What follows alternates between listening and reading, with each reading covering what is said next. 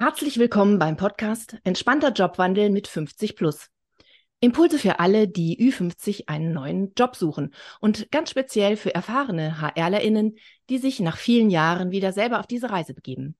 In jeder Folge gebe ich Ihnen Strategien, Tipps und interviewe interessante Menschen, damit Sie das umsetzen, was wirklich funktioniert. Ich habe ja jetzt schon einige Folgen hinter mir und die waren alle wunderbar. Und heute wird es nochmal wunderbarer, um einmal dieses Wort zu kreieren. Denn zu Gast habe ich Dr. Johanna Dahm. Sie zählt zu den Vordenkerinnen in der Unternehmensberatung und ist die deutsche Entscheidungsexpertin. Da wird sie uns heute schon wunderbar weiterhelfen. Also herzlich willkommen, liebe Frau Dr. Dahm. Oh, ich bin so gerührt und ich bin ja nicht alleine heute mit meinem zehn Wochen alten Welpenkind auf dem genau. Schoß. Genau. und ich, wir sind heute zu zweit im Podcast, ja.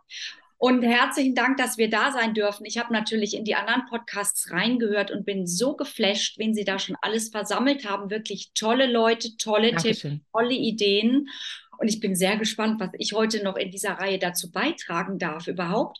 Und äh, ja, mit so einem Welpenkind auf dem Schoß, äh, einerseits gelassen, Hunde machen gelassen, aber auf der anderen Seite auch sehr aufgeregt. Herzlichen Dank, dass ich da bin.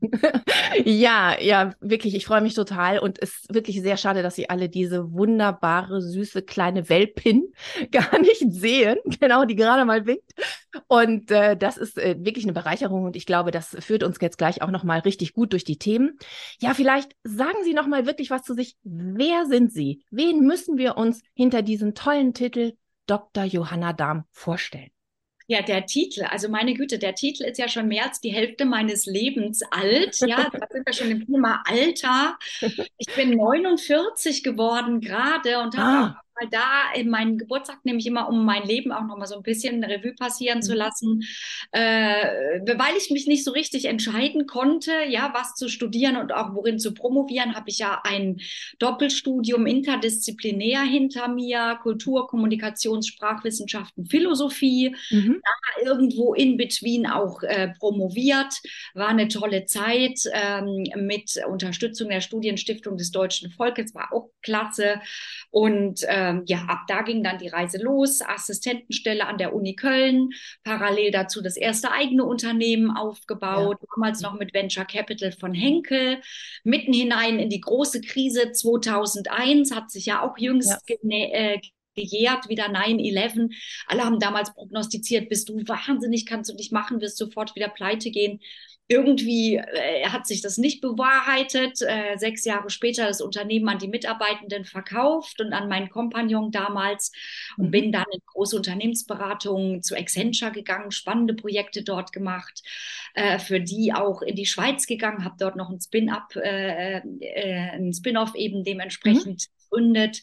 Auch sehr spannend in der Schweiz damals. Jeder denkt sich, naja, Schweiz ist nicht so richtig Ausland, ist es aber dann doch. Doch, ja? doch, doch, absolut. Ähm, auch man sieht das dann auch an der Behandlung eben von älteren Mitarbeitern, ganz andere Programme, ganz andere mhm. Philosophie dahinter. Mhm und habe dann dort in der Schweiz dann auch ein Angebot bekommen von der Firma Novartis, Pharma, mhm. später AG ähm, und habe dann dort lange Jahre eben äh, quer durch die HR-Welt, aber dann auch durch das Thema äh, Change Management, auch Sozialpläne geschrieben, viele Mitarbeiter leider entlassen müssen, aber auch sehr viele Stellen neu geschaffen, neue Produkte in den mhm. Markt gebracht. Äh, spannende Zeiten erlebt, äh, große Führungspersönlichkeiten kennengelernt und mein Amt war dabei eigentlich immer Entscheidungen mitzutreffen. Ich wurde auch oft äh, gefragt, was mir eigentlich erst hinterher so bewusst geworden ist, mhm. ähm, dass man mich wirklich auch oft angefragt hat, nicht nur welche Entscheidungen, sondern auch wie sie mhm. zu treffen sind. Das ist mhm. auch nochmal ein spannendes Thema dabei. Ja, und einmal habe ich auch eine Konzernentscheidung zurückgewiesen. Ähm, da ging es auch um das Thema nochmal Personalabbau, gerade älterer Beschäftigter.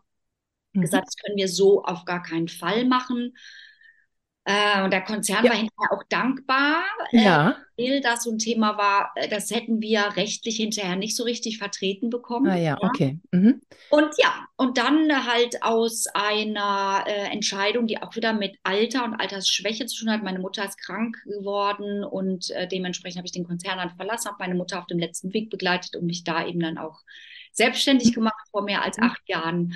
Heute helfe ich Menschen quer um die Welt, Organisationen und vor allen Dingen den Menschen in Organisationen irgendwie mit Wandel und Veränderungen zurechtzukommen. Mhm. Da gucke ich ehrlich gesagt gar nichts aufs Alter. Ich bin aber manchmal sehr erstaunt, in welch frühem Alter Menschen schon sehr entschieden sind ja, das denke ich auch. Das hat sich ein bisschen verändert, schätze ich. Mhm. Ja, und manchmal auch in welch hohem Alter Menschen noch immer sehr unentschlossen sind.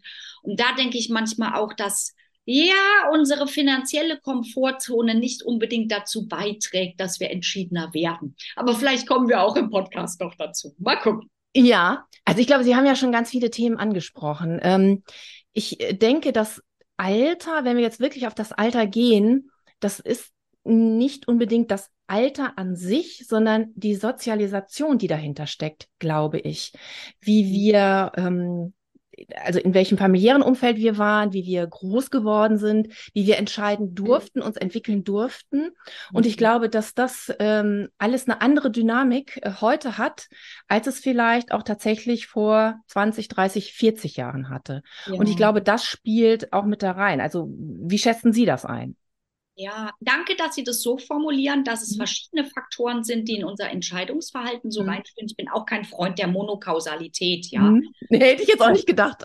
Ja, also äh, äh, oft hören wir das ja so, wenn wir ein Buch lesen, eine Biografie oder auch einen Speaker auf der Bühne hören, mhm. dass der dann von dem einen Wendepunkt in seinem Leben erzählt, ja, ja. auf ja. einmal alles anders. Und daran glaube ich überhaupt nicht. Ich denke auch, es ist die Herkunft, vielleicht die Familie, dann mhm. auch nochmal die Gesellschaft, in die man reingeboren wird und dann aber auch eine Kette von Ereignissen und vor allen Dingen dann auch das, was man drauf macht. Ja, also wir kennen das aus der Zwillingsforschung, da ist der eine ja, äh, genau. Äh, mhm. irgendwie, keine Ahnung, zum Massenmörder wird, um mal ein Experiment zu Genau. Der wird dann irgendwie so ein Fundraiser und macht was ganz Tolles für die SOS-Kinderdörfer und beide hatten denselben Vater und dieselbe Mutter. Ja. ja, und sind dann irgendwie, um es jetzt richtig extrem zu machen, irgendwie in ganz ärmlichen Verhältnissen im Slum aufgewachsen. Ja.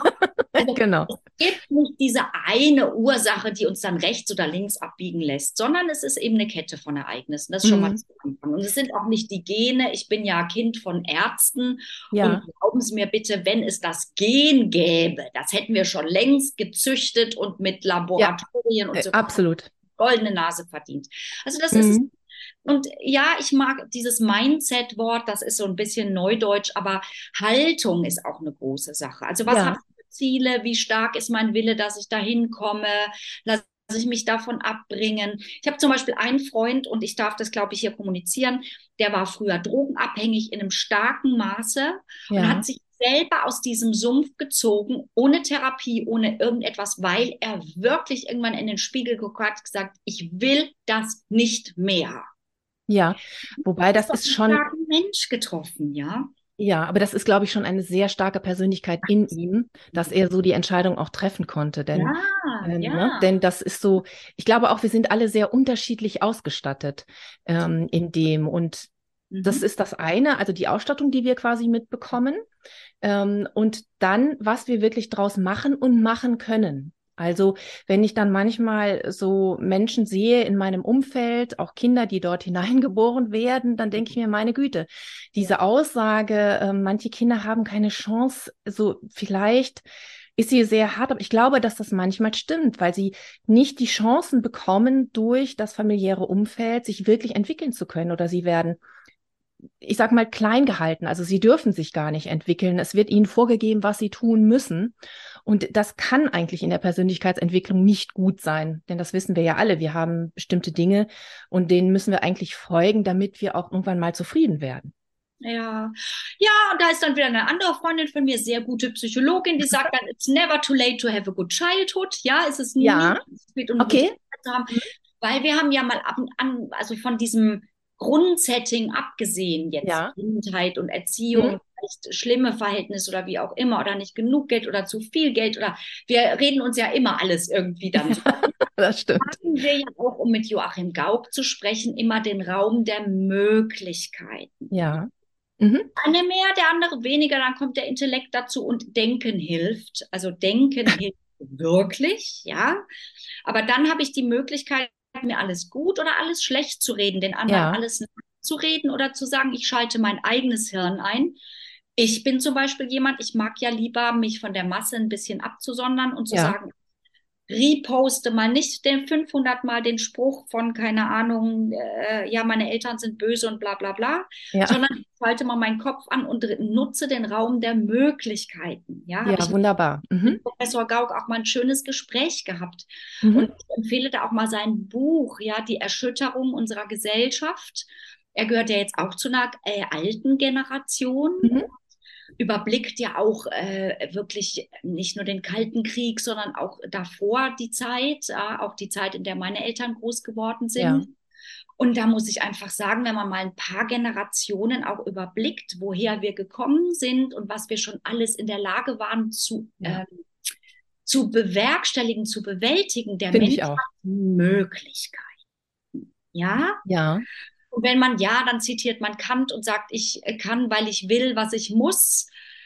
Okay, äh, heute will man vielleicht nicht mehr alles müssen, ist auch in Ordnung, dass man es kritisch hinterfragt, aber ich muss ja nicht in meinem Sumpf sitzen bleiben. ja, genau. Das ist, glaube ich, ganz wichtig. Genau. Man muss es ja nicht tun. Also, wie richte ich mich ein und wie viel Veränderung bin ich auch bereit ähm, zu ertragen, auszuhalten und wie mache ich das dann? Und ich habe mir natürlich im Vorfeld ein paar Dinge von Ihnen angehört. Das ist ja klar. Und Und bin Sie- ich ganz gespannt. Sie wissen wahrscheinlich mehr als ich. kennen das, genau. Sie hatten ähm, eine schöne gesagt, Sie haben in einem ähm, äh, Video gesagt, Sie geben drei Tipps, wie man sich mit Entscheidungen auseinandersetzt. Die können wir gleich auch noch durchgehen. Ich würde aber gerne gleich ähm, auf den dritten Tipp äh, sprech, äh, springen. Und zwar sich nicht erst mit allen möglichen Leuten zu überlegen und mit denen zu diskutieren, ob ich das machen soll, ob ich das nicht machen soll, sondern erstmal bei sich zu bleiben. Das hat mich so wahnsinnig angesprochen, weil mir das so oft in meinem Leben passiert ist, dass ich dann einfach vielleicht in meiner Naivität oder Offenheit oder wie auch immer das war, auf andere zugegangen bin und habe gesagt, Mensch, ich überlege mir das und das und dann wurde ich eigentlich rausgebracht und das hat mich dann so verunsichert, dass es mich ähm, also auch richtig traurig gemacht hat, weil ich dachte, Ja. nee, wieso, eigentlich will ich was Tolles und jetzt reden wir das alle, au, ähm, ja, alle aus, genau. Und das finde ich ähm, toll. Vielleicht können Sie da nochmal drauf eingehen, weil Sie sagen ja, als erstes mal gleich vor Ort die Schritte ableiten, dann die Not-to-Do-Liste und dann das Aufräumen. Vielleicht gehen Sie da nochmal für die ZuhörerInnen auch durch und sagen, was Ihnen da wichtig ist, was Sie da an Tipps mitgeben. Ja, also um das kurz in den Rahmen zu bringen, und ich mache es Mhm. auch ganz kurz. Ich habe ja festgestellt in einer Studie, die ich gemacht habe mit Führungskräften, dass äh, neun von zehn Führungskräfte überhaupt nicht entscheiden. Nicht nur können, sondern auch nicht mehr wollen, weil sie ja von überall eins auf den Deckel bekommen oder Ja. verantwortlich gemacht werden. Da hängen finanzielle Geschichten dran, Statusverlust und so weiter. Und so weiter. Ja. Sagt Herr Himmel, das kann doch gar nicht sein, ja? Also Mhm. selbst Leute mit langjähriger Erfahrung, da sind wir auch nochmal bei den älteren Leuten, die sagen, Mhm. du weißt was, ich ziehe mich jetzt zurück, ich schritt, äh, äh, ziehe mich vielleicht sogar einen Schritt, ein Downsizing oder wie auch immer, Ja. dass ich da abkriege, wenn ich meine Entscheidung treffe, das sehe ich gar nicht mehr ein. Also gut. Dann haben wir überlegt, woran liegt es denn eigentlich? Und das Erste ist natürlich, die Leute, die äh, reden sich Ziele wirklich klein. Ja, Ja. eigentlich müsste man, das kennen wir alle aus dem unternehmerischen Kontext, ja, wir müssten SAP installieren oder wir müssten jetzt eine neue Dependance aufmachen oder wir müssten eine neue Kollektion oder hin oder her oder wir müssten mehr auf Dienstleistung, Ersatzteile statt auf neue Produkte und so. Also ist egal, ja. So, und dann wird darüber Ja. diskutiert, das haben wir alles schon gemacht, das geht sowieso nicht, die Konkurrenz hat es auch schon probiert, blablabla. und dann werden auch Mhm. schon unsere Ziele, mit je mehr Leuten wir reden, umso schlimmer wird es, dass uns die Idee gleich wieder ausgeredet wird. Ja. Anstatt einfach mal zu sagen, ich diskutiere nur in einem engen und wirklich kompetenten Kreis. Genau. Ja? Mhm. Flashback zurück zu meiner kleinen Hundegeschichte hier. Ich hatte schon vier Hunde. So. Mhm. Als ich jetzt gesagt habe, ich hole mir wieder einen Hund, haben alle Leute, also niemand hat gefragt, warum oder Echt? Gesagt, toll, nein. Echt? Sondern jeder hat sofort gesagt, bei deinem Lebensstil geht das sowieso nicht, das bindet dich viel zu sehr. Ähm, dann kannst du ja gar nicht mehr, die Kunden werden dich nicht mehr einladen, weil der Betriebsrat ra- erlaubt sowieso nicht und so weiter. Also es war Sie sofort, hätten mich fragen sollen.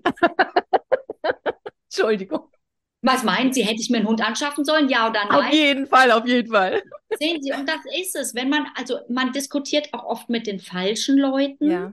Man sucht für die eigene Idee Bestätigung, einen Verstärker mhm. und das Gegenteil mhm. passiert. Also fragt zehn Leute, hast du elf verschiedene Meinungen. Mhm. Ja? So, aber eigentlich ist es so einfach zu sagen, okay, ich frage jetzt nur berufstätige, selbstständige Hundebesitzer. genau. Ja, also eine Vorselektion zu machen, anstatt jetzt ja. hier Lieschen Müller, die Bäckerin, das, das, das zu fangen. Das sind natürlich auch wunderbare, liebe, nette Leute, die sind aber nicht in meiner Situation. Genau. Mhm. Ja, die Frage auch äh, äh, präziser zu stellen. Du an meiner Stelle, würde mhm. es tun, ja, oder nein? Mhm. Anstatt zu sagen, was hältst du von der Idee, dir einen Hund anzuschaffen? Die mhm. Frage ist nicht gut. Ja, ja? sehr gut. Mhm. Das merken wir ja gerade, wenn wir umgehen mit künstlicher Intelligenz, ChatGPT. Wir müssen die Frage gut stellen, sonst genau. gibt es eine Antwort. Ja, da ist ja nicht ChatGPT schuld, sondern wir als Fragende. Genau. Mhm. Ja, also frag die Richtigen und frag gut und präzise. Und frag einen kleinen Kreis und sag ihnen, du an meiner Stelle, was würdest du tun? Nicht aus deiner Sicht heraus, sondern wenn du an meiner Stelle wärst. Mhm. Genau. Das zu fragen haben wir nie gelernt, meine Liebe. Und das ist traurig. Wir haben in Sachen Führung, auch HR-Management und wie auch immer, wir haben nie gelernt, die richtigen Fragen zu stellen. Ja, also das würde ich für mich jetzt so ein bisschen äh, zur Seite schieben. Ich glaube, ich habe das schon ja, ganz gut gelernt. Das ist aber, richtig. Aber jetzt nehmen wir mal so die, Sie kommen in ein Unternehmen. Sie dann ich weiß, was Sie meinen. Ja, ja du musst halt die Leute fragen. Ja, ja, ja. Sie haben natürlich vollkommen recht. Ja. Ja. Und, und den meisten. Sehr. Ja, genau. Und den meisten fällt es wirklich äh, schwer, also sich in diese unterschiedlichen Situationen auch hineinzuversetzen. Und ja. äh, wenn man das schafft, kommen, werden auch die Fragen gleich ähm, anders und auch meistens besser. Ja. Also ähm, das finde ich, das war schon ein super Einstieg in dieses Thema. Vielleicht machen wir so ein bisschen wirklich den Schwenk zu dem Thema, ich bin jetzt 50, Ü50, wie auch immer. Und ich bin jetzt in der Situation und möchte mich tatsächlich neu entscheiden. Manchmal ist es von außen angestoßen, ich kann gar nicht anders, ich muss mir etwas Neues suchen, okay. Dann ist die Entscheidung an sich in die nächste Situation zu gehen da und trotzdem weiß ich ja nicht, wie, wann, wo, was. Mhm. Und dann gibt es natürlich auch diejenigen, die sagen, also, nee, irgendwie, ich will auch noch mal was Neues machen. Mhm. Vielleicht können wir das mal ein bisschen begutachten, besprechen. Wie könnte man denn da am besten vorgehen? Denn ich kenne schon die Ängste, die dann mitschwingen. Auch natürlich das, was man sich so aufgebaut hat. Wie, wie kann man das denn am besten sich mal anschauen und dann beurteilen? Ja, das ist eine tolle Frage und das kommt gar nicht so selten vor. Und wir sprechen natürlich, ob im Freundeskreis oder durchaus mhm. auch in den Unternehmen, sei es öffentlich oder hinter vorgehaltener Hand, genau über diese Themen. Ja, und die werden mhm. eher stärker, denn schwächer. Und ich danke an der Stelle mal, dass Sie diese Themen so anfassen, weil ich finde das sehr fortschrittlich und sehr, sehr transparent. Ähm, und da sind sicherlich alle sehr, sehr dankbar dafür. Dann äh, zu der Frage ganz konkret. Mhm. Ich würde ich gefragt werden oder wäre es mein Mandat, würde ich ganz transparent zuerst die Frage stellen, möchtest du oder musst du? Ja. Genau. Ja, also was sind für Verbindlichkeiten da? Sind Kinder noch in der Ausbildung? Sind Häuser noch abzubezahlen? Gibt es in irgendeiner Weise also noch Kredite? Wie hoch sind die? Und inwieweit muss der Lebensunterhalt da noch verdient werden? Mhm. Äh, und wenn die Verbindlichkeiten dem entsprechend groß sind, dann muss man natürlich auch schauen, wie sicher dieses Einkommen damit verdient werden muss. Mhm. Und warum betone ich das so? Weil, äh, und ich habe gerade mit LinkedIn einen Finanzentscheidungskurs aufgenommen, genau aus dem Grund, viele Ach, Menschen, ja, genau. die im Unternehmen sind, können zwar mit unternehmerischen Finanzen gut umgehen, die die, also die, die jonglieren teilweise Millionen oder Milliardenbeträge und haben keine Ahnung, wie es bei ihnen zu Hause aussieht. Einnahmen, ja. Ausgaben, Verbindlichkeiten, finanzielle Entscheidungen, sobald sie auf sich gestellt sind. Und deswegen haben wir das gemacht. Also ich rede mit, also vor allen Dingen auch mit Frauen, das muss ich hier leider nochmal so sagen. Mhm. Wir müssen uns die eigenen Finanzen angucken. Was habe ich unter der schwarzen Linie rechts unten. Was kommt rein? Was geht raus? Wie lange noch? Wenn meine Kinder aus dem Haus sind, sind die dann auch vom Konto oder haben die Erwartungen mhm. und so weiter. Genau. Das heißt, am Ende des Tages, wenn ich jetzt einen Change machen muss oder möchte, ist dann jemand noch auf meiner Payroll, ja oder nein? Verdiene hm. ich einfach, damit es mir äh, gut geht oder verdiene ich einfach auch, weil ich muss? Mhm. Viele Leute denken, sie müssten, dabei müssen sie zwar noch, aber gar nicht so arg. Ja, ja, genau. Andere mhm. Leute wissen nicht, was, wie ihre Rentenlücke aussieht und, und, und. Das sind die Themen, die bitte geklärt werden müssen. Ich würde das als erstes machen. Mit mhm. ja. ja. Wenn wir das geklärt haben, dann, und wir müssen noch arbeiten, dann müssen wir klären, wie lange. Und sobald ein Muss dahinter steht, sollten wir klären, was kannst du am besten und wo wird das am Markt am meisten nachgefragt. Genau. Mhm. Ja, diese Schnittmenge muss einfach sein, vor allen Dingen in diesen Zeiten und bei aller Selbstliebe, Selbstfürsorge, Selbstverwirklichung und so weiter. Da können wir dann immer noch drüber reden. Aber für mich ist jetzt das Thema Sicherheit noch wichtig, weil wir werden alle immer älter. Wir können nicht darauf achten, dass die Krankenkasse immer alles bezahlen wird. Das werden sie nicht. Das kann ich jetzt schon garantieren. Auch die Pharmaindustrie hat da ein Auge drauf. Medikamente für, de, für das Thema Alter werden teurer. Wir können nicht ja. darauf achten, dass unser Sozialstaat noch alles bezahlt. Wir sehen jetzt schon, was die Politik alles treibt. Das heißt, wir brauchen etwas auf der hohen Kante. Ich, also vielen Dank. Sie sprechen mir wirklich aus dem Herzen. Also wissen Sie, es gibt so viele ähm, Jobcoaches, Karriereberater, die von Traumjob, Herzensjobs oder wie auch immer sprechen. Das ist so, da stellen sich mir immer die Nackenhaare auf, die jetzt auch gar nicht so lang sind. und ähm, ich habe einen Undercut hier, deswegen, genau deswegen. aber genau, und Sie merken es aber trotzdem sofort. Ja, genau. Das weil ich, weil ich es einfach finde, ich finde es auch verwerflich. Also, ähm, weil eine gewisse Sicherheit muss einfach da sein und die ist manchmal gar nicht so klein, ja, auf der man auf, äh, aufsetzen muss oder aufsetzen kann, um dann etwas Neues zu machen, wie auch immer dann neu definiert wird. Ja. Also, das finde ich wirklich toll, dass ja. Sie das so sagen, denn äh, alles andere finde ich wirklich manchmal sehr. Ja, und da werde ich auch manchmal so ein bisschen, oh, du bist jetzt aber streng im Sinne von du bist jetzt aber klar. äh, und das wird ja oft verwechselt, dann weibliche Klarheit mit, mit Strenge. Ja, aber ja, genau. Dann, mir ist es wichtig, dass wir da Klartext reden. Und dann kann man ruhig mal auch gucken, was liegt jetzt da noch auf dem Depot und habe ich von Tante Erna noch irgendwas und äh, habe ja. ich dann irgendwelche Preziosen, die ich nicht trage, irgendwo im, im Safe oder in meinem Schatölchen oder so, damit man mal Klarheit hat, was ist denn überhaupt da? Mhm. Ne? So. Ja.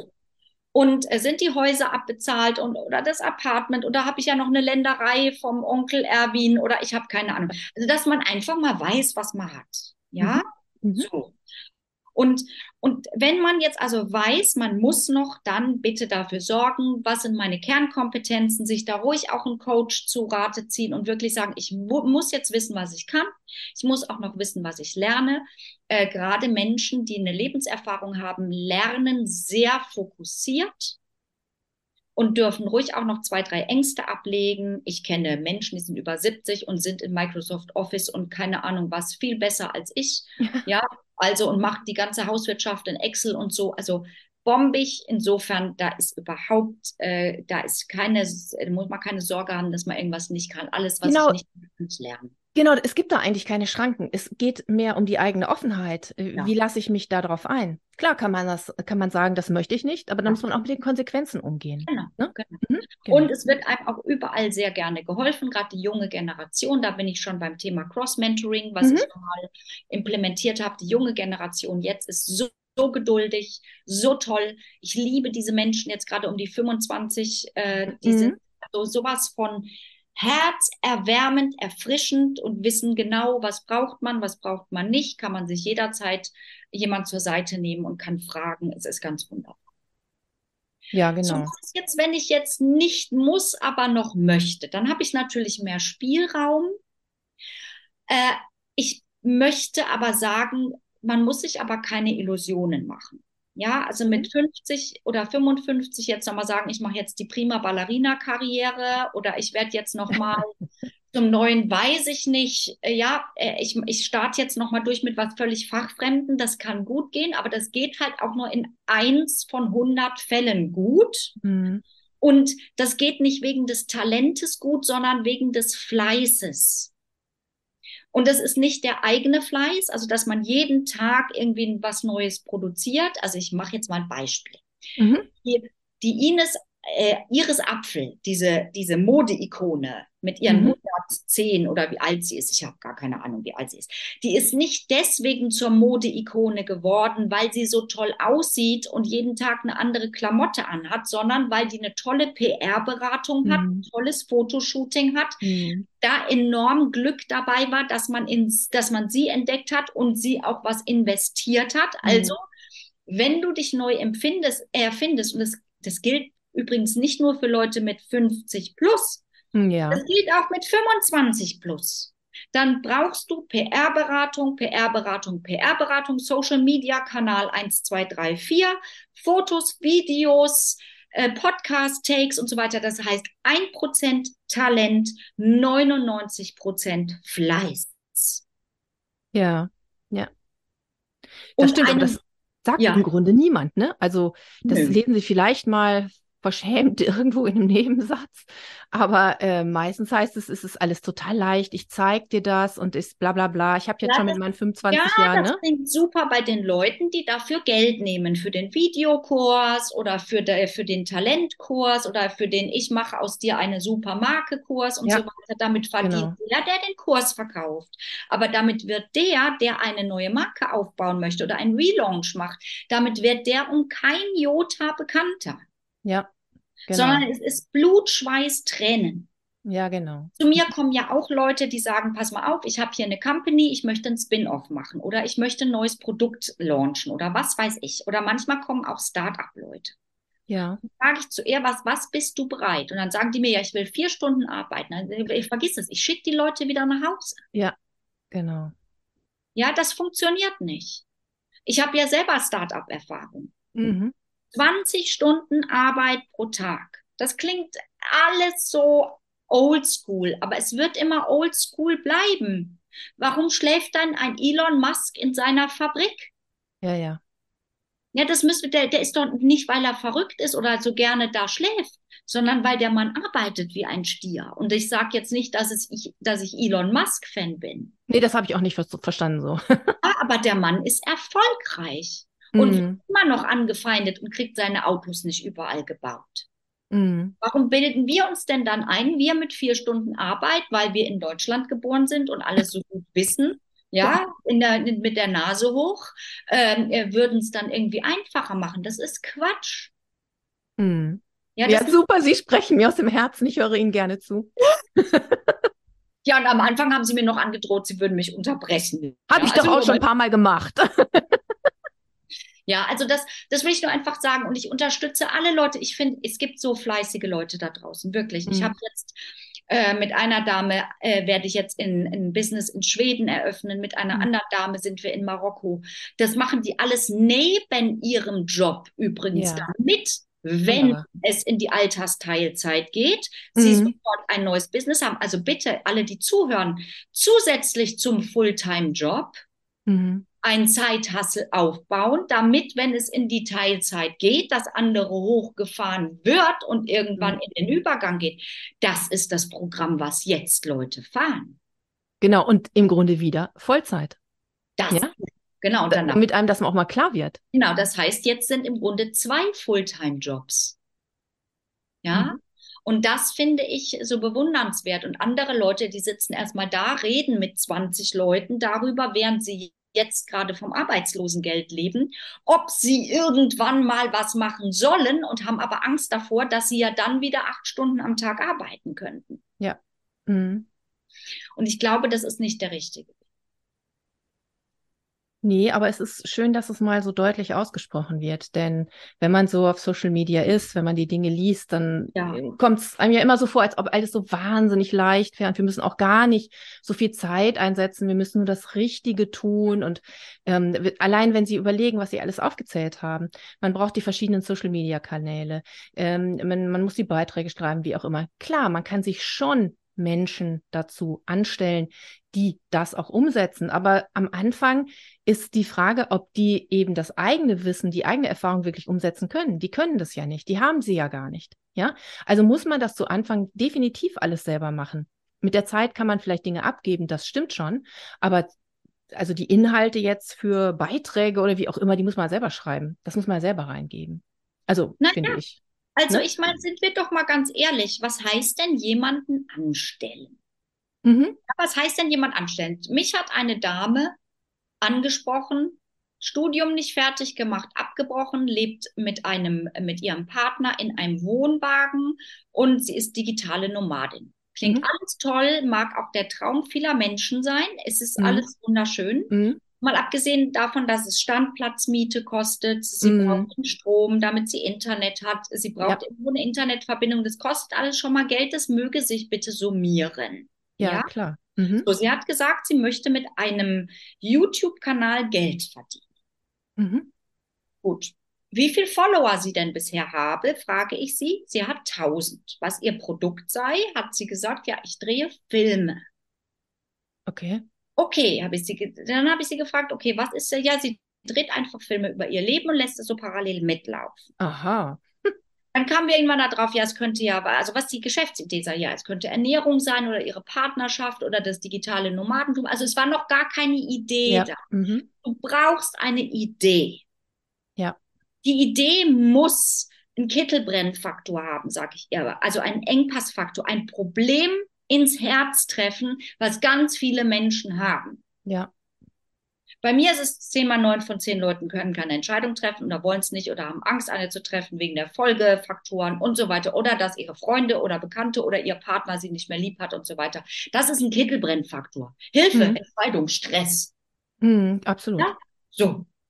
Äh, und das kann ich ja durchdeklinieren. Also ob es ein Beruf, eine Berufswahl ist, ein, ein, neuer Beruf, den ich wähle, soll ich mich selbstständig machen, ja oder nein? Inzwischen kommen junge Menschen, 13, 14, 15, soll ich eine Ausbildung machen oder lieber fertig äh, die Schule machen und dann studieren? Also überall muss ich Entscheidungen treffen, bis hin zu mich rufen Leute an, die sagen, soll ich mich beim Krebs nochmal einer Chemotherapie unterziehen, ja oder nein? Krass, okay. Es geht also schon um Leben und Tod. Und dazwischen ja. sind die ganzen Unternehmen, Konzerne, Zukaufen, Portfoliobereinigungen, Mitarbeiter. Ähm, es geht um unglaublich viel Geld und so weiter und so weiter. Die Politik fragt zwischendurch an und so weiter. Also das ist ein Kittelbrennfaktor. Mhm, absolut. Einer meiner Mentoren sagt heiße Herdplatte. Fasst du auf die heiße Herdplatte und ziehst du sie weg oder ist es so lauwarm, wo du noch sagst, oh ja, da könnte ich mir die Händchen ein bisschen wärmen. Genau.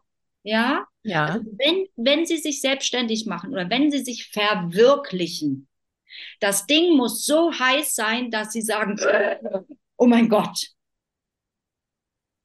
Ja, und auch äh, schaffe ich das überhaupt selber? Also ja, ja also, in, in, also es interessiert mich, ich brenne dafür und ich weiß, dass es auch wichtig ist, aber schaffe ich das selber? Also wenn ich da jetzt mal so reinspringen darf, also das ist jetzt bei mir, ich habe wirklich lange, ich bin ja schon lange selbstständig, aber ich habe lange gebraucht, mich wirklich dem Thema äh, 50 plus äh, zu stellen. Und das ist jetzt genau die richtige Entscheidung. Ich merke, dass Menschen auf mich zukommen, mir Dinge erzählen, wo ich denke, ach, da ja. hätte ich jetzt nie gedacht. Oder ich genau. mache jetzt den Podcast dazu, der sich, der ja eigentlich ziemlich frisch ist und die sich jetzt wirklich wunderbar entwickelt, ja. Und ja. das ist das. Also das auch nochmal zuzulassen, also diese ganze Entwicklung und dass eben nicht alles perfekt sein kann. Und ja. dass sich mich entwickelt, selbst wie ich mich eben damals mit 20 oder 30 entwickelt habe, mache ich das jetzt eben mit Mitte oder Ende 50 auch nochmal. Ne? Finde das toll, dass sie das machen. Und ich sage Ihnen ganz ehrlich, ich bin 49 geworden und anscheinend bin ich dann über irgendwelche Social Media Profile und sonst irgendwas, komme ich in so ein Raster. Jetzt bekomme ich auf einmal hier Werbung, völlig, völlig ungezielt, ja. ja. Wechseljahrsbeschwerden, so. keinen Partner mehr finden und dieses und dieses und das. Die Probleme sind anscheinend vorprogrammiert. Ich habe die zwar alle nicht, aber ich werde damit schon bombardiert. Ja, und da denke ich mir, Kinder, so funktioniert das nicht. Das, aber da haben Sie wirklich recht. Das ist, ähm, das ist gut, dass Sie das auch so nochmal ansprechen. Genau. Man kommt irgendwie automatisch in irgendeine Schublade Ja. von außen. Ja. Ne? Ja, ja, das kenne ich auch. Mhm. Und dann wird mir natürlich auch zugetragen von anderen Frauen, die selbstständig sind, über 50, dass die jetzt angeblich keine Angebote mehr kämen oder dass ihre Angebote nicht mehr berücksichtigt würden, jetzt zum Beispiel beim Kunden oder wie auch immer. Okay. An also bei mir ist genau umgekehrt. Ich habe den Eindruck, die Nachfrage wird immer größer. Ja, und die halten sich dann natürlich frauentypisch nicht mehr für attraktiv genug. Die fangen jetzt an mit Botox. Die, ja, die sagen ja, die Jüngeren kriegen die Aufträge. Und ich sage, das ist absoluter Quatsch. Das ist dein Selbstwert. Ja, Das glaube ich, das glaube ich wirklich auch. Das ist der Selbstwert und das ist äh, das Thema, das man vertritt und wie man dafür auftritt. Also, und da haben wir ja mittlerweile wirklich einige auch ältere Vorbilder, die sich jetzt so lang nach und nach auftun, die Ja. eben mit 60, 70, wie auch immer, da plötzlich in, also ich sag Ja. mal, auf der Bühne stehen und man merkt, ach ja, genau, das geht und das ist ja ganz toll, was die machen und wie die sich entwickeln auch. Ja. Ne? Und das ist zum Beispiel eine Entscheidung von mir gewesen. Bühne interessiert mich überhaupt nicht. Also ich habe ja Bühne äh, gehabt, sehr viel. Mhm. Aber mich interessiert äh, Dialog, tatsächliche Transformation. Und ich habe nicht, ich bin so nicht so ein Ego-Shooter. Ja, also ich brauche das nicht, dass mir dann alle zujubeln. Und ich habe dann aber, ich habe keine Gewissheit, dass ich was bewegt habe. Ja. Ach, wie wunderbar, dass Sie das sagen. Vielen Also ich, Dank. ich, ich verdiene mein Geld gerne damit, dass ich Mandate habe, dass ich am Mhm. Ende des Tages weiß, was passiert ist, dass ich eine, äh, eine Veränderungskontrolle mache und dass wir daran weiterarbeiten.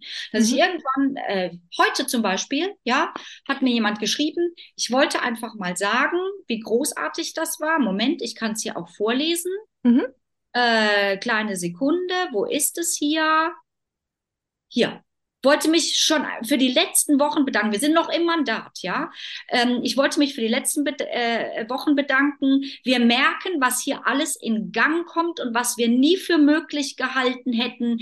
Ihre Impulse sind großartig, nicht nur zum Nachdenken, sondern zum Verwirklichen und dabei macht es auch noch mega viel Spaß. So, das will ich haben. Das ist wunderbar, ja. Ja, Also das will ich ja haben. Und das kriege ich doch nicht, wenn Ja. ich da 18 Minuten auf der Bühne stehe. Dann Nee. können zwar alle jubeln, aber das ist ja- für mich ist das nichts. Ja, Mhm. ich mache das so gut auch gerne. Ich mache das aber lieber hier für Betriebsräte oder für die äh, für ein bestimmtes Level intern. Darüber wird auch nicht gepostet, lieber Gott. Äh, dann können Sie, äh, Greater zum Beispiel schreibt mich immer an, Johanna sei dabei, in 23 warst du nicht dabei, wir hätten dich so gern gehabt, jetzt komm Mhm. für 24, nein, ich komme auch nicht für 24. Weil Mhm. da, das so Volksfeste, ja, Mhm. die Leute gehen dahin, das ist so eine Feigenblattmentalität, ah, wir waren da zwei Tage, es war toll, dann müssen wir wieder nichts ändern. Mhm. Ich verändere lieber. Ach, wie wunderbar. Ich glaube auch alle und alle Leute, die jetzt in unserem Alter sind, ich glaube, wir wissen, was ich meine, weil wir haben zu viele Leute gesehen, die viel gequatscht haben, Ja. ja, und sich damit zufrieden gegeben haben. Ich kann das nicht mehr. Mhm.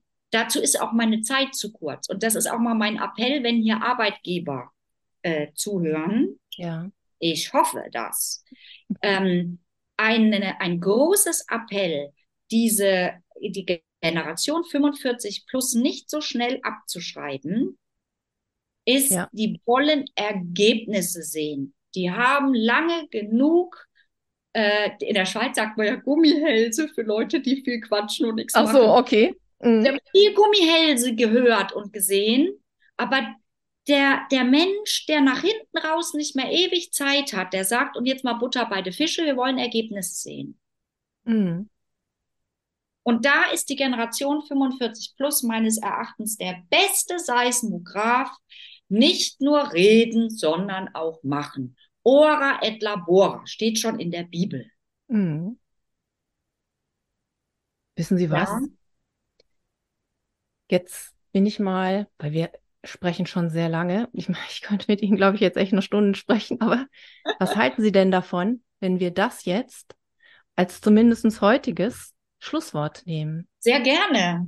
Sehr Weil gerne. das, weil ich finde, das ist wirklich so toll zu sagen, Menschen, die sowieso nicht mehr so viel Zeit nach hinten raus haben, die wollen Ergebnisse sehen und die wollen nicht einfach nur quatschen oder so. Ja. Und das finde ich richtig, richtig toll.